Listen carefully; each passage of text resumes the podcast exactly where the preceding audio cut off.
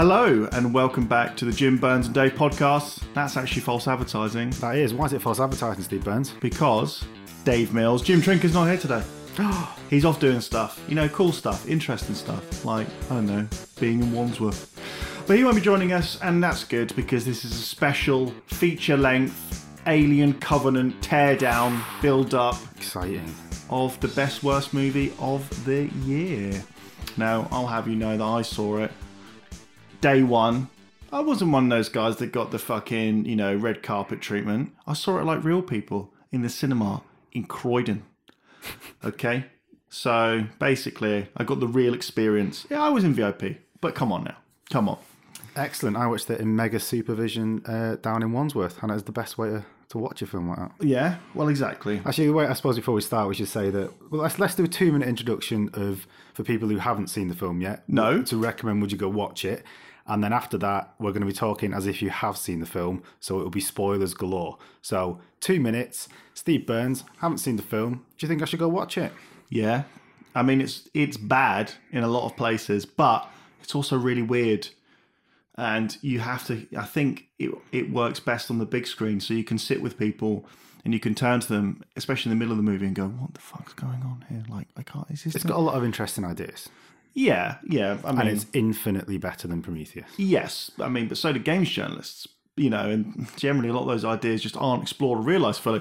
But it's, I don't know, it's worth seeing because of its oddity, uh, even though you should probably know that it's not an amazing movie. And in a It's lot not of as places, good as Alien 1 or Alien 2. Alien 1 and Alien 2 and uh, Alien uh, Cubed. Uh, Yeah, it's, it's nothing like Alien or Aliens, clearly, because they're mega. Or Steve Burns' favourite film ever, Alien 3. But it is a lot better than Prometheus. So if you haven't, go, haven't seen it, go see it in the cinema. Enjoy the sound and the screen size. And now let's get into it as if you have seen it, because you just got back from the cinema. And now you're going to listen to what we got to say about it. Yeah. Well, I saw it and I got out of the cinema and I immediately text Dave to say you have to see this movie because it's really, really weird. And I think Dave was off in one of on one of his many jaunts to Ireland or something. in so Belfast, yeah, mate. yeah, so he couldn't see it at that point, but he was excited, as he will tell you. But yeah, it's um, it was both nothing like what I expected it to be. I think the trailers hid uh, a lot of it, especially the middle section of it, very well. You see, I deliberately avoided the trailer. I didn't see a frame before I went. Well, yeah, classic Dave. Classic Dave. Just just a quick reminder, Dave, who said he didn't want to see the Rogue One trailer because it might spoil things, despite the fact he actually was there on set for quite a lot of the movie. So just just say, just just get that through your mind. He will not watch the trailer, even though he helped make the movie. Great. Um, but yeah, so the the middle section of the movie is by far the most interesting. It takes forever getting going, forever. James Franco is in the movie. The I'm sure he's in the movie because he was like, "I love Alien. That's Can I be definitely in the what movie?" happened, yeah. And it's really distracting because you're like, "Oh, that's James Franco. Is he gonna?" It's like fucking um, Guy Pearce in Prometheus. You're like, "That's Guy Pearce, an old man, mate. This is Yeah, they're going to come back to this." At least Franco was just a little cameo, whereas the Guy Pearce one is like, just cast an old man. Well, there, there was a apparently reason, an, an there, explanation, but at the same time, your you know your script supervisor or your editor or your writer or yourself would probably be like, if we lose the scene before, it will make no sense. There's And- loads of that. I posted one on Twitter this week. This week is May, depending when you listen to this. But about um, May just May's just a week now. It's just yeah, one week long. yeah, that famous week May. um, well, there is a week May, but we'll get onto it later. Hey, David. Like that. Um, yeah, where they discover the little worms, and that makes the scene where he strokes the uh, the 14 inch penis that then opens Uh-huh. up into a In vagina with teeth um, a bit more sense. But I mean, it would need a lot more of those to make Prometheus make any sense whatsoever. Yes. However, this film does kind of drag Prometheus up a bit because it Tiny gives bit. a, a tiny. I mean, from like one to like a 1.6, where it, it it explains a bit of David's motivation a bit more. Yeah. Well, that was the thing that really disappoints me in Prometheus. That it, when I and this was my fault, I got a bit excited about Prometheus. Um, I was then- mega excited about Prometheus. Yeah, I mean, it had some, you know, had a, basically it was, I think, the first movie that Ridley Scott, it was gonna kind of combine some of the stuff from Blade Runner, some of, you know, with uh, uh, Batty wants to live more, and he can't. He meets his maker, and all of that sort of thing, right? Uh, and but in the alien world, and they are combined apparently. And then you and you got down on the planet, and then I mean, it's it's a great way of putting you in the same position as the characters because you're just disappointed that you're not actually on the alien planet. You're at a fucking petrol station in space. you're just like, oh, it's just a fueling base. Oh, it's a forward operating base. Great. And what about the other aliens? No, they're all dead. so, But, I mean, um, that really annoyed me about Prometheus when they land on that planet, and that. I mean, I'm right in saying right that this at that point they're essentially us, but with space traveling capabilities. They've never encountered an alien race at any point in the universe, No, I don't they? believe at that point they have. I do think that. uh, I mean, really, it could be retconned or like stuffed in. I think that there is some like single cell life that they know. Yeah, but I mean, yeah, is, single cell's fine, but that I they mean, know there is other life, and maybe even some like in Aliens when they say. You know, it's a stand-up fight or another bug hunt. So they Yeah. they know that there But are. I mean, this th- this is without question the most exciting discovery in human history ever. Full stop. Mm-hmm. You've landed on a planet where there's unequivocal proof that there is life beyond us, Mm-hmm. and their reaction is to like have a bit of a mope. One of them sulks and goes back to the fucking ship. Oh, I didn't sign up for this, man. It's like you're. You're going to be in the history books forever. You're going to be a billionaire. This is the most fascinating thing that anyone has ever discovered. There's another alien race that are not only exist but are capable of space travel that builds cities, and and, and then you get lost in fucking half a bagel. You're an idiot. like when imagine Neil Armstrong when he landed on the moon, he was annoyed there wasn't a pub there. And he was like, "This is what? There's nothing to do." I didn't here. sign up for this, man. Exactly. Where's the red lion? But uh, Covenant actually does a lot of the stuff that I thought that Prometheus would do, and that's the most interesting thing about it is that David is often chastised or ridiculed, mocked by by Holloway, um, who he eventually ends up killing, basically, um, by uh, Shaw and not by Shaw, uh, by Vickers and by Weyland, even uh, as not having a soul, so not being a real thing because The he opening cannot. scene of this is interesting. Yeah, so he can't fear death, so he can't appreciate life, which makes the opening of this the the prologue where you meet a younger, a much younger Weyland. Uh, he's meant to be about 40, 45 years old. In it, he looks great. And it's a good scene because David has essentially just been born. And that establishes that if Weyland is that young, then David has been hanging out with Weyland for a good 60 years by the time Prometheus starts looking for this answer. Uh, and that David is more childlike, but still retains his creator's instinct for cruelty. So at the very end, after he's. So David is mocked for playing a certain uh, song by Weyland, where he says it's a bit anemic without the orchestra That's a great line. um, which then comes back at the end of the movie. And then uh, David says to Weyland, Oh, but uh, you created me, but you will die and I will not. And that really riles Weyland. And then his response is really nice. Is is a bit more controlled than the rest of the movie, where he says, "Pour the tea, David," and David kind of like stands there, and then he says, "Pour the tea," which affirms his frustration that David is right and he knows he's right, but also reasserts that he is his master. it just puts him in his place as Exactly. a, posh little serving robot. Exactly, you're just a, fucking very handsome thing. serving Yeah, robot. you're you're just a thing, and which I think that scene is really nice, and you don't really need to see any more of Weyland than that. And what I like about the movie is that yes, it's some of it's really weird in that middle in the necropolis um, when you have uh fucking David's little uh like island basically where he's gone to the engineer. I loved that part. Like, Yeah. especially like the Mount Vesuvius, Pompeii type bodies frozen Yeah. in time part. Yeah, and so David learns, and this is what I wanted from Prometheus to become a real a real boy, but he learns to become a real boy not through the fear of death, but by embracing the cruelty of his own creator and learning to create life by himself. So, in Peter Weyland's uh, stuff before, where he does that, you know, the, the TED talk, um, he says, "We have created the AI, which means." We are the gods now. That was a great bit of Yeah, press, why that by was- the way. That was fantastic. Uh, and now, Better than the film. yeah, it is better than the film. And now that David has created life, he is the god now. So he has surpassed not just not just Weyland, but he's killed everyone else who's above him in the pecking order. Because if you think that the engineers created Weyland, essentially, who then created David, he's Weyland's dead, and now the engineers are dead. Plus, they also give him a lot of the material for him to create life. So people ask why. Why would we just kill the engineers? Because David sees himself as God now, basically, and he can do whatever he wants whenever he wants. And of course, the wider question that we were, were talking about is is, I mean, I guess if you're a space traveling nation, that um, I mean, he's killed a town of engineers. That isn't to say that all engineers on the planet Yeah. have been wiped out, because you know, there's I don't know what hundred thousand people there, maybe. Yeah. They've probably got bigger cities than that. So I mean, but Yeah. I, I mean, science fiction tends to ignore that. They land on a planet and they kill, yeah, the town, and that's it. Like we destroyed them. It's like really? Yeah. They all lived in one place. But um, I, I, you, you were saying I, I don't know if it was uh, actually if you if you'd read this somewhere I read an article that, that which I thought was the best summary of David, in that he's both Frankenstein and Frankenstein's monster. I think that was Robbie Collin. Which is a really really yeah. brilliant observation.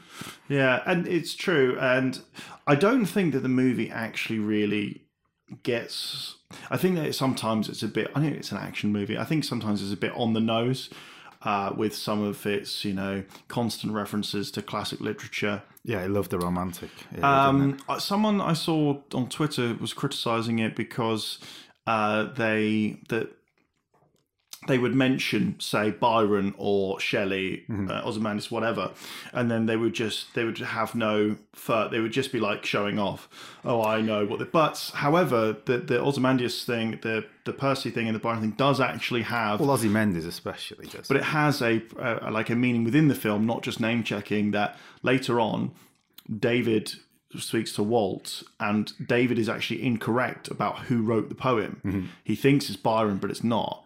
And he actually looks sh- like shell shocked that he can be wrong. And it's so it's only a little thing, but I do think some of it's a little bit overblown. But at the same time, that's kind of what I wanted from Prometheus for them to get down onto the planet and for David to assert because he is more intelligent, he is superior to all of them.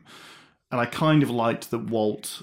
Now, the, most controversial scene in the movie is the fucking flute scene or whatever it is, where Yeah. uh, you do the, I'll do the fingering, which of course made everyone laugh. snigger, but Uh, and Ridley Scott should know that because he's fucking British.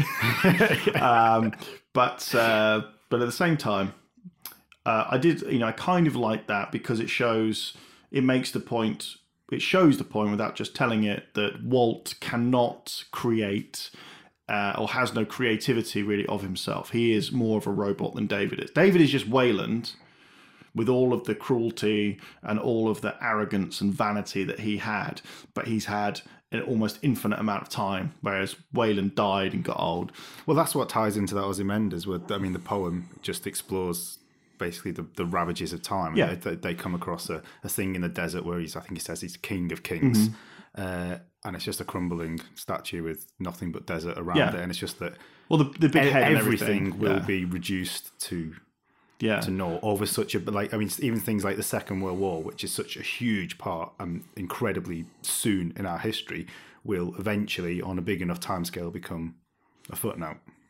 yeah, pretty well become the start of a of an era, basically that has now has then been surpassed. Mm-hmm. So yeah, I and so the middle part of the movie is the most interesting for me. There are elements. I think the film was weaker for actually having the aliens in it because it it does It's kind of bridge. I mean, it's definitely Prometheus two, isn't it? I know they It's called not it Alien, Alien, call it Zero. Alien it's Prometheus Two because very much obviously so. And it feels like the aliens were put in there because people reacted to them not being in Prometheus, which wasn't actually my problem with it. I kind of liked that they weren't in it, and it was just alluded to. You know, the murals on the wall Mm-hmm. when the wall starts to change in the in the uh, kind of egg chamber. yeah, I don't, what, what is that about? I don't really get that. Basically, it's just It like just looks cool. Yeah, but it kind of is undercut by the next movie where David creates the face hugger. But then the, by doing by introducing that, uh, they don't actually give much time for a lot of the stuff that we know about the Alienware, the gestation periods, and, and all of this sort It of thing. changes a lot in Yeah, I mean, when the films. I wanted the grunt guy who gets, you know, his face burnt and gets mm. the face hugger cut off. I actually wanted him to live. I thought it'd be nice that the red shirt actually lives. Mm-hmm. As soon as he starts chomping a fucking cigar at the start, you're like, done. Yeah. But yeah, I mean, I, I think that the the problem is, is there's too many crew. I mean, people. Yeah. I could name you maybe three, three of yeah, them. Yeah, we were having this discussion. Like, uh, uh, yeah, there's Um, just, only because one of them is Ken, uh, fucking Kenny Powers. Like, it- And I get, I get the reason that they're couples because that's that makes sense if you're going to go re- Hmm. repopulate somewhere, and it's to, to build an emotional attachment between the characters. But because you didn't really get to know them, when it's like, oh my god, my wife is dead. Yeah. You're like, "Oh, which one was your wife again? I can't remember. Who's Yeah. married to who here? And uh, I think that so there are many ways in which it could have gone. I thought that what was going to happen is when uh, was it Oram, B- Billy Crudup's character, when his wife is locked into the uh, med bay by Tennessee's wife, whose name I just don't know. Um, that I thought that they'd come back and the alien would be in there or whatever, or going to a vent or something, and that would cause issues with the crew. That basically one of them had sacrificed the other, Yeah, and that's much more interesting than what happened. and then I thought they'd split. And maybe so, whoever because they don't like him, it's being up that they don't trust his judgment because he has faith. And I thought it'd be very interesting if you then split them into two camps. One tries to get off the planet, and the other, you know, is like, oh, whatever. And there's a reason. And then they discover David's necropolis. Mm-hmm. The fact that David turns up looking like Magneto is, is uh, There's a lot of with a flare gun. in this film. Isn't? Yeah, uh, you know, and then he looks like Iggy Pop. So all of that is very badly handled. I didn't think that I, there were no characters that I actually really cared about. Daniels is uh, what? There's no need for that opening with the solar flare. Uh, why are the crew hung up like that? Oh, Why yeah, are they I mean, swinging around? it- I mean, it's visual, but is the reason for when it crashes. But yeah, that's the worst fucking idea. Because if you run into any trouble, Yeah. everyone is in much more danger being hung like meat than they are being placed on the floor. it- you don't you don't get any time at all for there to for you to build any attachment to any of the people. So Daniel starts crying because her husband has been burnt to death in front of her, which is you know pretty savage. Also, so the safety on those things is fucking dreadful. Why does it catch on fire? well, to be- because it has to for the plot. But That's the same, problem. Is there's a lot of stuff that happens. yeah, I don't I don't care. I'm like she plot. looks sad. Okay, but you know it, it, they could have condensed a lot of it, and I know that Ridley Scott didn't write it. Was you know uh, John Logan, Dante Harper wrote it, and that why not just have the ship lands? But I, I agree that they had to have um, they had to kill that captain off because otherwise I wouldn't have bought as much that this kind of guy people considers a bit weak is the leader. But they could have done um, that on the like they could have done that on the way into the planet. Yeah, because no, and I get that he makes the decision. Billy Crudup makes the decision to go to the planet, which Steve is Burns, you're captain of that ship. Do you go to the planet? Yes or no? well, this is what happens. I'm the captain, right? Firstly, I send the military guys down on the little like they go on the lander. They have a little look. They have a little scout. They have helmets on. For goodness' right. sake. first, first announcement. Hello, I'm uh, Captain David Mills. Welcome on board. Can everyone please fucking familiarise themselves with the word quarantine and what that will entail if you take off so much as a glove in an alien environment? yeah i that that's the thing isn't it and just stuff like when uh, when the uh, military guy steps on the spore and then just takes his earpiece like, I "Oh, don't mind. I mean, the stepping on the spore is accidental. You could easily do that. Yeah. Uh, The he's gone for sniffing the piss. spore. The sniffing and stroking spores or stroking, stroking 14 inch cocks is, Yeah. is not logical. I mean, you wouldn't do that in the Amazon. You certainly like, you wouldn't, let alone a, an alien planet. Yeah, and this is the thing: is that I I understand that there were various reasons for them for Franco to be killed, and for Crudup's character, especially with the religious element. But at the same time, you could do it another way. You could have it like Alien Three, where they, but a bit extended, they decide to go there. Maybe Franco's talked into it, um, and when they, and then that's a better thing because then be a better way for me of playing it because then the crew like him and so they're actually being undercut by the person they like not by the person they don't like which is always worse and maybe on their way through, you know, they've got these 50,000 feet high mountains or whatever. They just clip one. They don't see it. They clip a little bit. It lands. Some of the crew die. Like in Aliens, there are tons of Marines. Some with stupid names, fucking Spunkmeyer or whatever, and they just die. And a lot of them die in the nest and they just go, which is a way of having what looks like a big crew of people to go and sort something out, and then that's the reason why they're gone, which is fine. You'd have to spend hours you know, mm-hmm. introducing these guys or caring about them.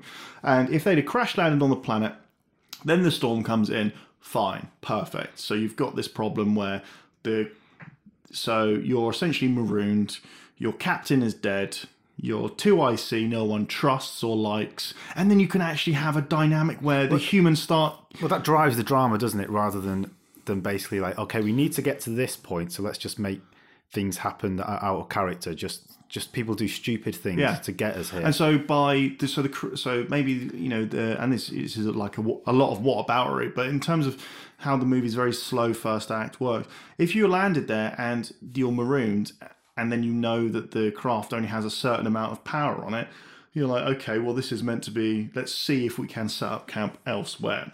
There's plenty of ways you could have done it. The storm isn't but it just is in the essentially atmosphere. for part of it like a slasher film, and it does feature the, the, the horror tropes of I'm going to go to the basement alone without any weapons. Yeah. You stay here. Mate, listen, I don't go get up in the night to go for a piss without turning a light on, okay? Hmm. Now, I, there is no way I'd be like, we just landed on an incredibly hostile alien planet. There are hundreds of thousands of people out there who have been what looks like flambéed. There's some weird extraterrestrial shit. I'm off to clean up. What? I'd be Yeah, like, can't we just bring the water here?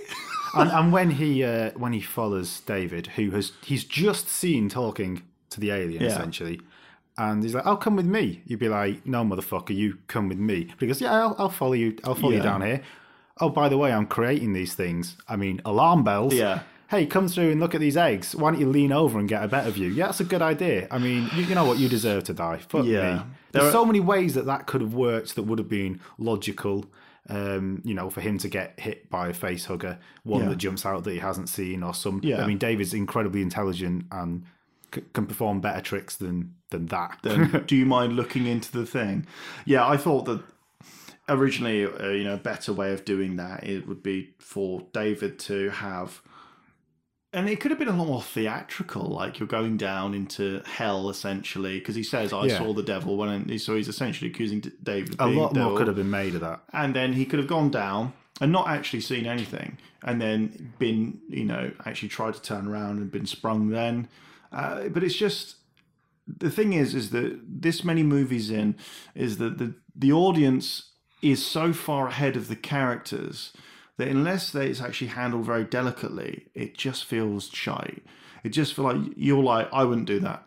Whereas in Alien, I mean, I probably wouldn't have looked in it anyway, but there is a certain beauty to the I can't- I- exploration yeah, I in understand. that. Like he's he's amazed He that slips is, and then he kind of and he touches it, and it's not.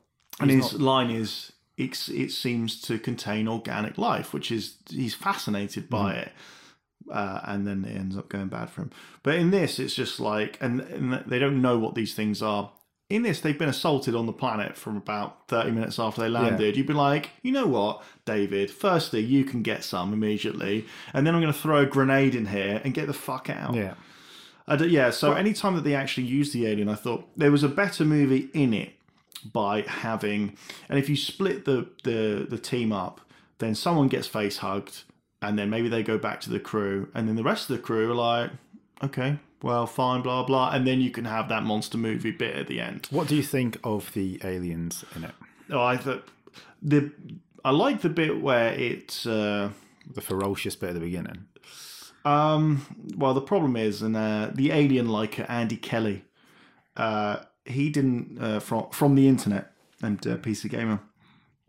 He was like one of the main problems with the backburster is that it then comes into like blinding white light and it's just there and it just looks a little bit. Yeah.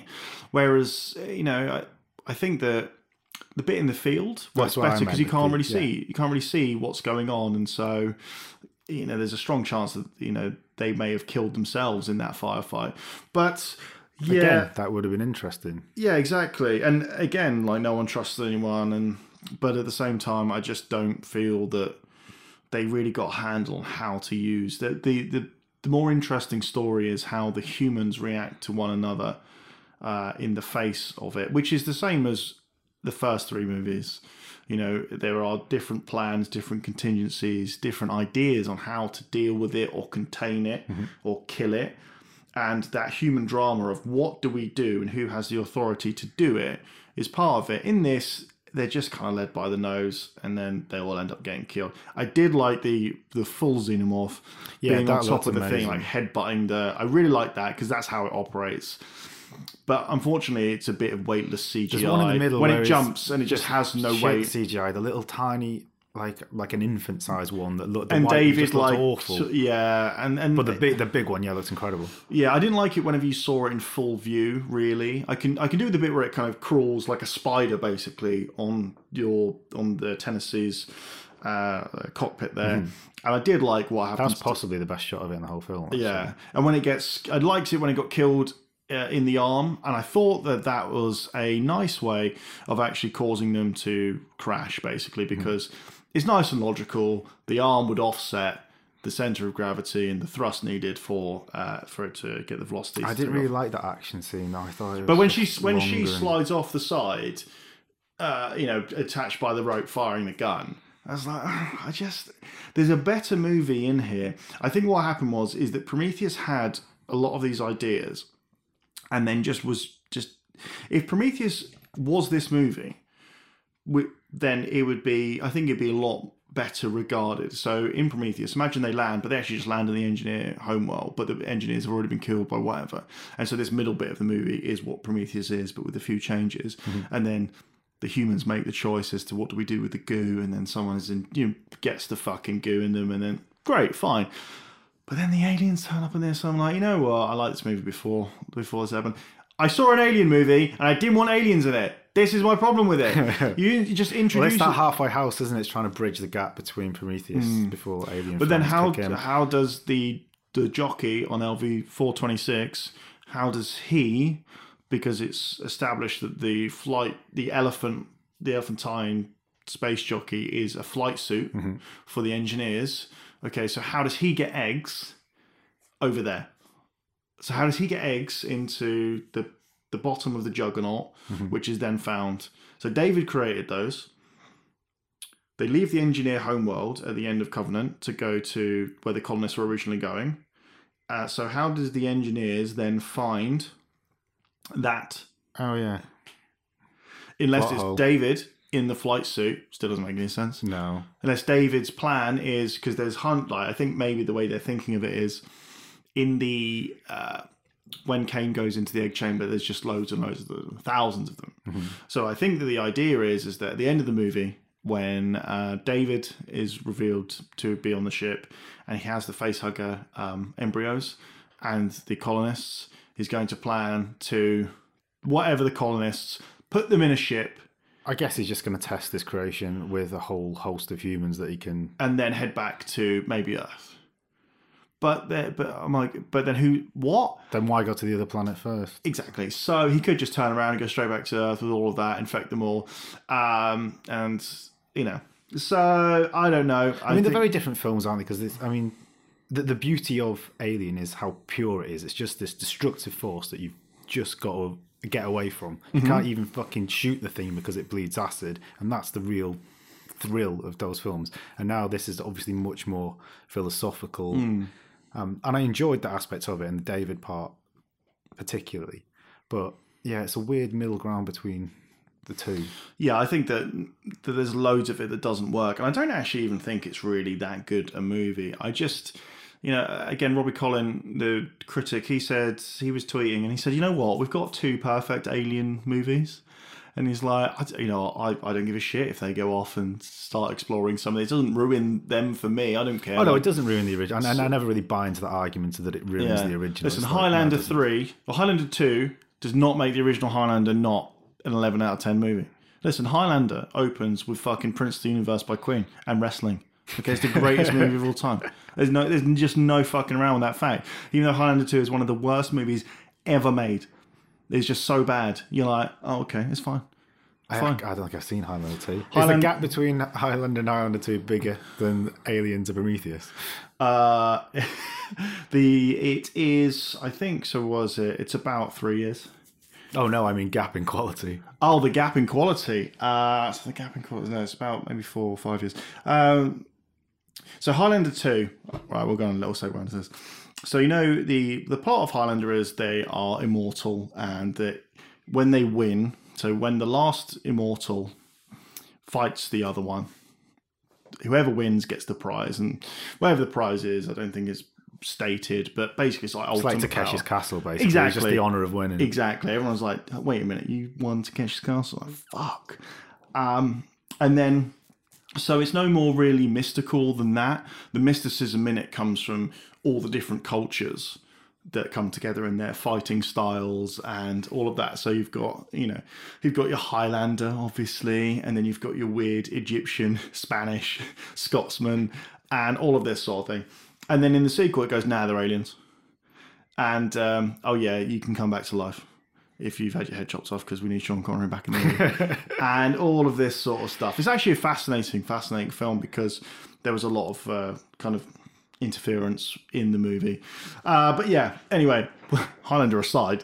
Um, but yeah, I don't think that uh, I, I'm fine with it, and I think the reason I'm fine with it is because Fassbender is so good. He is fantastic. Oh, and he's fantastic in Prometheus as well. Yeah. But but it's um there i don't i don't necessarily think that it ruins it doesn't ruin anything for me because you know i don't when i think of alien i just think of alien and just think of the fear and terror that's in that movie i don't go oh david created this i just go shit that thing is is uh is, but i know some people just can't it's a very bleak film, isn't it, Covenant? Very gory as well. Like it doesn't Yeah. hold back on the violence. yeah i don't think it's scary at all No, it's not scary. No, no and there's there's actually it doesn't ramp tension. And actually, part there's no really dread in it that's the main problem It is missing that. And I thought a great part for, for building dread and um, distrust and um, going into the thing territory is when David comes back to the ship without an arm. Now, immediately, if there's two basically identical twins,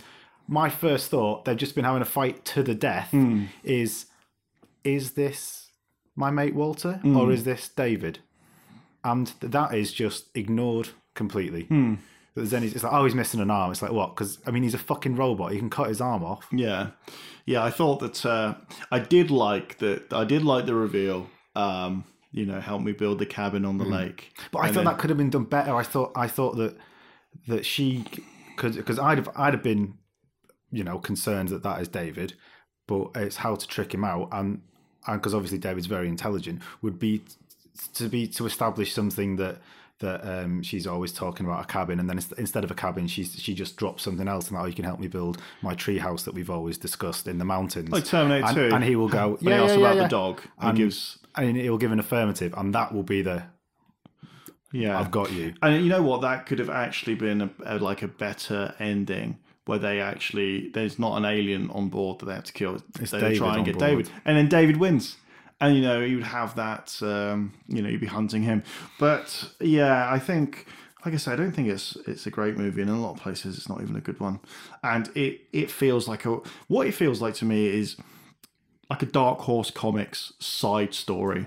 You know, in in when Dark Horse goes right, we need to fill the gap between Mm-hmm. the proper movie and proper movie, and you have like a you know, and then they went here, and there's a couple of these it's kind of what for Prometheus for um, Covenant are yeah, but they're played as if they're so integral. Yeah. which is they they don't feel they've just got a bunch of disposable people in them.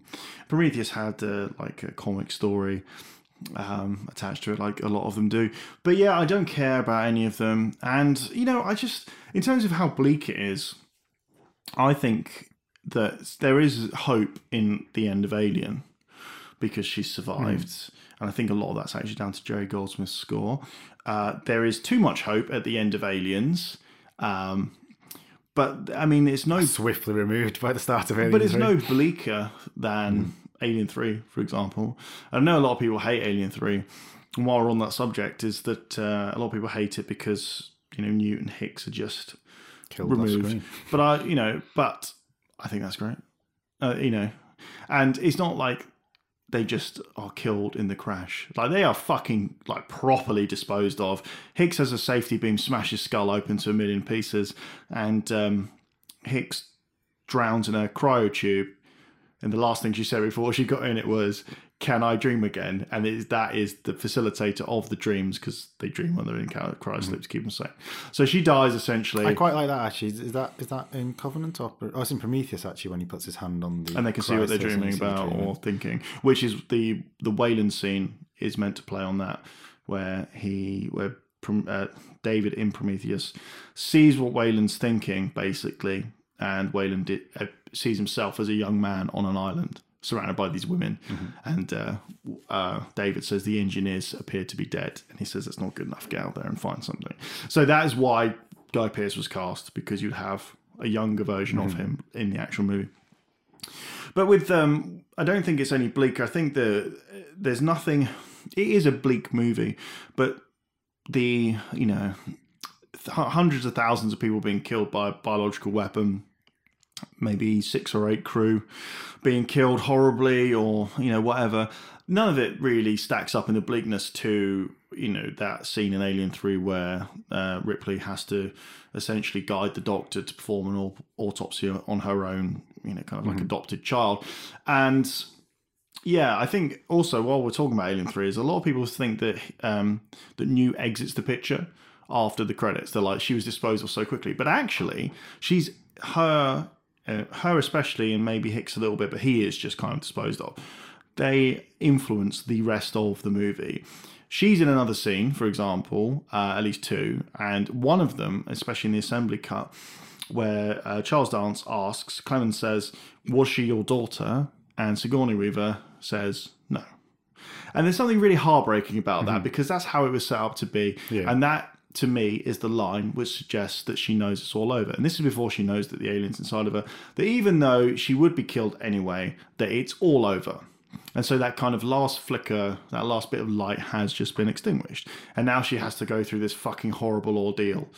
Um, and so, you know, I think that that that she is in the movie and she's you know she's in the movie even if her character is not like it's in the motivation for Ripley to just say fuck all this shit so I think that Covenant is necessarily any bleaker I just think that its bleakness is done in a in a much different way So you mentioned the score before of uh, Alien and how Mm-hmm. uplifting and that, that was towards to, to carry it through. What do you think of the score in in this? Mm. I remember a single bit of it See, I, I like parts of it. Um, I like its nods to Alien and to, to Prometheus. Um, I thought it was crazy heavily handed with the violins whenever anyone was upset that their partner had died. Mm. It was like some it was like Sunday daytime television. Doctors yeah. yeah, yeah, we get it. They're sad. Character X, whose name I can't remember. yeah I'm sad they died. Yeah, has died but um but I mean, there is a lot of good things in in the film. it's the same for Prometheus there's, there's loads of really good ideas but there, there's actually some good execution in the movie I would watch. I would watch Covenant again for sure. If someone said, "I haven't seen it yet. I'm going to go tonight. Do you want to come?" I, I would go. Yeah Whereas, you know, with Prometheus, I didn't have that. No, I I walked out Prometheus and I was fucking. But Alien, disgusted. Aliens, I could watch it a thousand times over. Yeah, I mean, you know, when when you see that Alien is on, it just just goes on. It's just part of the the kind of fabric now. But you just don't turn it off, do you? It's like the Yeah. perfect movie. Yeah. So I would say um, it's weird. I, you know, we don't. It's plenty bad. Alien Covenant is plenty bad, but it, you know, I'm at least it's interesting, and I even think its interesting ideas are executed in some ways quite badly themselves. But I'm fine with that. It does look beautiful. That city part, especially, it looks Mm. stunning. The really gothic nature of it. Yeah, I, I thought that the ship was actually the least interesting part of it. Their ship was. Um, now, some people have been saying the you know it's the old Star Wars problem with why does the technology look better than it does in the future? Well, that's I, I suppose the answer, at least in Covenant, is well, in you know why does a battered old RV or Ford Transit not look as nice as you know a 1960s uh, Ferrari? Or you know because one's built for utility and the other is you know is got billions and billions behind it, that it has a specific purpose of making sure that colonization happens. And so it would, of course, be state of the art. Whereas an Alien, they just tug shit along. Mm-hmm. Now, that's the reason I don't actually, you know, but obviously the I can buy is- that. is and also, in, in, the context of the Alien films, that is not really a big concern for me. Yeah, but I, you know, I just don't think that the ship is in, in any way interesting. You know, I don't think that they. Uh, it's like when they're running around the corridors and they're they're shutting the doors behind them, which is you know a nod to the original Alien. There's lots of nods to the to the uh, Yeah. trying to burn it with the um the jet blaster. Yeah, and then you know when it gets hit by the JCB, that's just essentially Yeah. the end of the first one, but dialed to the apps. I like I like that scene as well. And then you see David kind the of crane's like, almost like the, the second one in the Yeah, and the power loader. Yeah, power loader. So you know, there's there's a lot of uh, a lot of stuff like that. But uh, yeah, I, it's just uh, with Prometheus and Covenant, there's the real like nucleus of, of good stuff in there, but it just feels so overdone. It was quite hammer horror, I thought, this one in a lot of places. It well, especially given the gothicness of it, Yeah. it re- like her head floating in there. yeah, I actually I love that shot. I'm not sure it needed to be used in the cut like 15 times like it was, but I thought it was a fantastic shot. Um, what, what did you think of the, the love-making shower scene? Uh, okay, so that to me was uh, one of the one of the weakest. Uh, I mean, the the I think the aftermath when um, um, when Daniels comes in and sees them like just completely destroyed. Thought that was okay, and the way that he's killed is like really nasty. But then this bit before. It doesn't make any sense. Where it's like, oh, we had music on, so we didn't. So wait a Yeah, minute. I mean uh, that that part pissed me off. It was like your emergency systems should be louder than you can play a stereo yeah, for a start. exactly. But I love the, the the image of it coming up to the glass. I thought looked incredible. Yeah. But the problem is those two characters I don't give a shit about. I don't know. I didn't. Yeah. Even, I didn't even know they were a couple. that's until m- that scene. that's were they a couple or were they just the having a cheeky 13th. foot because they got over it all? I don't know. And I was, just, a bit like. it was a bit Friday the Thirteenth Part Three for me. It was a bit too slasher. Hmm. It was a bit. I'm in the shower. Uh, you know, co-eds. Yeah, like- it definitely was. I and then felt it, it went back to the old rape um, as well. Yeah. From, from the first. Film. But you know, if it was if it was Jason behind them, you'd be like, okay, there'd be Hmm. no difference. So really, it doesn't really play into the strengths of. If you think about how the alien kills in the first movie in particular, it kills in a way that's specific to it, in that it uses certain parts of the ship to lure people in and out and uses parts of it to get around. Whereas in this, literally, if it was just a man in a hulking mask with a machete, you'd be like, it's the same Yeah. difference. It doesn't actually, apart from killing the characters and providing a bit of gore, it doesn't actually provide anything other than them being removed from the situation. Whereas in Alien, with the removal of each character, not only does it change the uh, chain of command, it also changes who is available to do what because some of them have certain skills and other ones don't. So, yeah, basically, I just thought, oh well, it's those guys. They're gone now. Great. Oh well, now we know it's Just fucking Kenny count. Powers um, and James Franco's uh, wife uh, Daniels. Yeah, I don't know. It just that that didn't land at all. It would have been more powerful if you've come in and they were just dead. Yeah, I actually, I, and going back to um, old Kenny Powers, um, I thought as well there was there was chance for more drama when he says, "You know what? I'm taking the ship down," and the other two exchange looks over the hmm. screen. I thought it was going to be, "Sorry, we can't let you do that. We can't let you risk Yeah, all of and these was- people. We're going to have to remove you from power." And then you have another power struggle there, and that's drama again. I, I'm Exactly. logical. I get wanting to go down and save your crew members. I get being like, "Yeah, but we can't risk." Yeah. All the hundreds of lives on board to go through a There's fucking thousands storm. of That's people mental. up. Like, yeah, that you can, and that's always the when drama works the best is when you can appreciate both sides of the argument. One of them isn't being totally fucking stupid. Yeah. Like, of course, you want to save your wife and the rest of the the crew that are down there, and of course, you don't want to kill everyone on board, including yourself.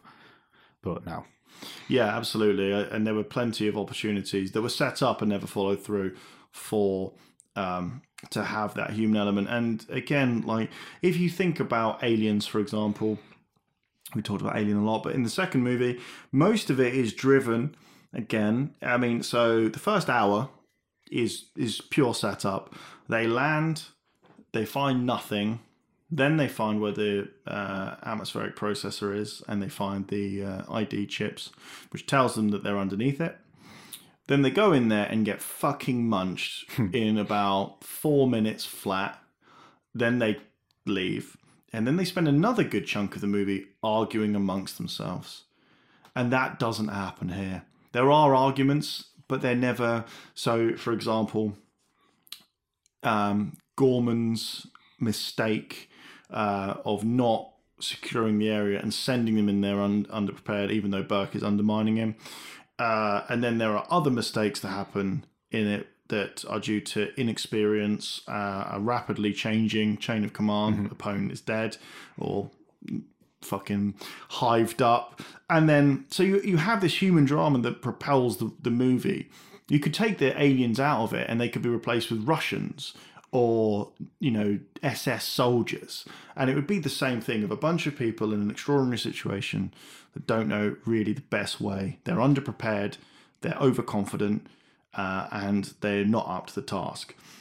So, in this in Covenant that doesn't happen. It's all very prosaic. It's all very okay. Well then, then we'll Yeah, do the- it like this. We'll go and do it. It's like if I landed, if I didn't want to land on a planet after my husband had been uh, burned to death, then uh, with no real, uh, even though I'd warned everyone that there are no, there's no wildlife on this planet, despite the fact of being perfect for people to fucking live here or things to live here, um, and then you find an alien craft which is crashed and there are gigantic suits of armor in it that is a very martial race. I'd be like you know what? You can fuck off. I'm going back to the ship.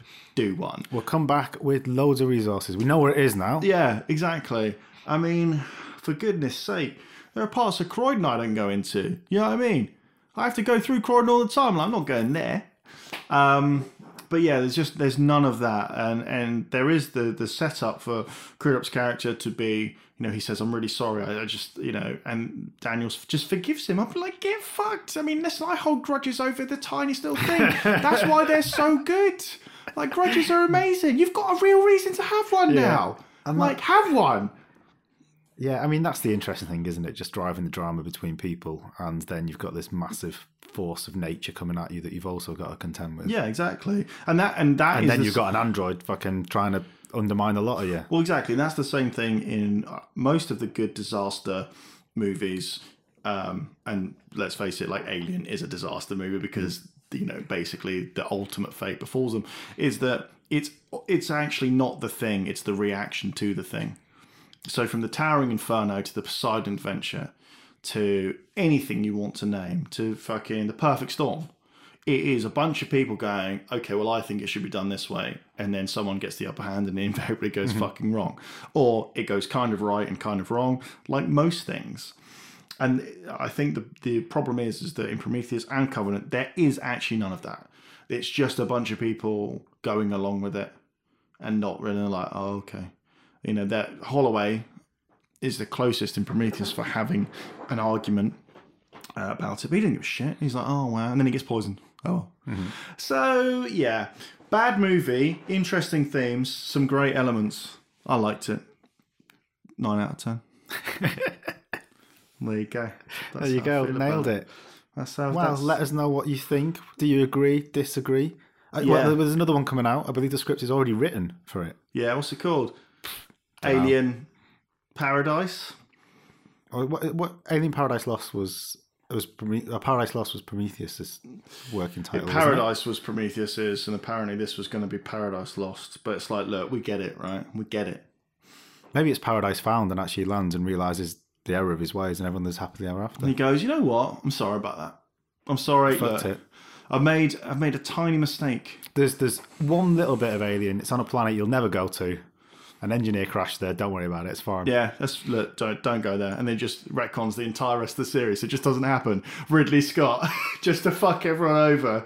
It's like, yeah, and then just get like a bit of news from the end. It's like news from Earth or whatever. It's like, oh, a young girl, Ellen Ripley, was killed in a car accident today. And you're like, oh well. And then just like, eh. Or just really trolls everyone. It's actually an alternate timeline. they flew what flew through a wormhole, and then they land on um, like Terminator Genisys. They land on LV four twenty six as fucking Dallas and Kane right. What was that? I'll do it, Ridley. Do it. oh, yeah, but Back to the Future. That's what it's going to be. That is what it's going to be. So yeah, well, that was uh, the talking about Alien Covenant, which is a movie that I think you should see. But uh, yeah, don't expect that much of it. But it's interesting. all the same. I've been Stephen Burns, and you've been David Mills, David. Mills. And you can catch us. I you and I had a great time as well. Oh, thanks, Jim. That that was awful. That There was, you go. and that, that was awful. So listen, get it subscribed and uh, do do all the other stuff. Hit us up on Twitter and everything social at Jim Burns Dave, or for our individual ones at the Steve Bernio and at Tweet Dave Mills. Fuck's sake! And we will be back at you with some RoboCop stuff very soon. Thanks for listening.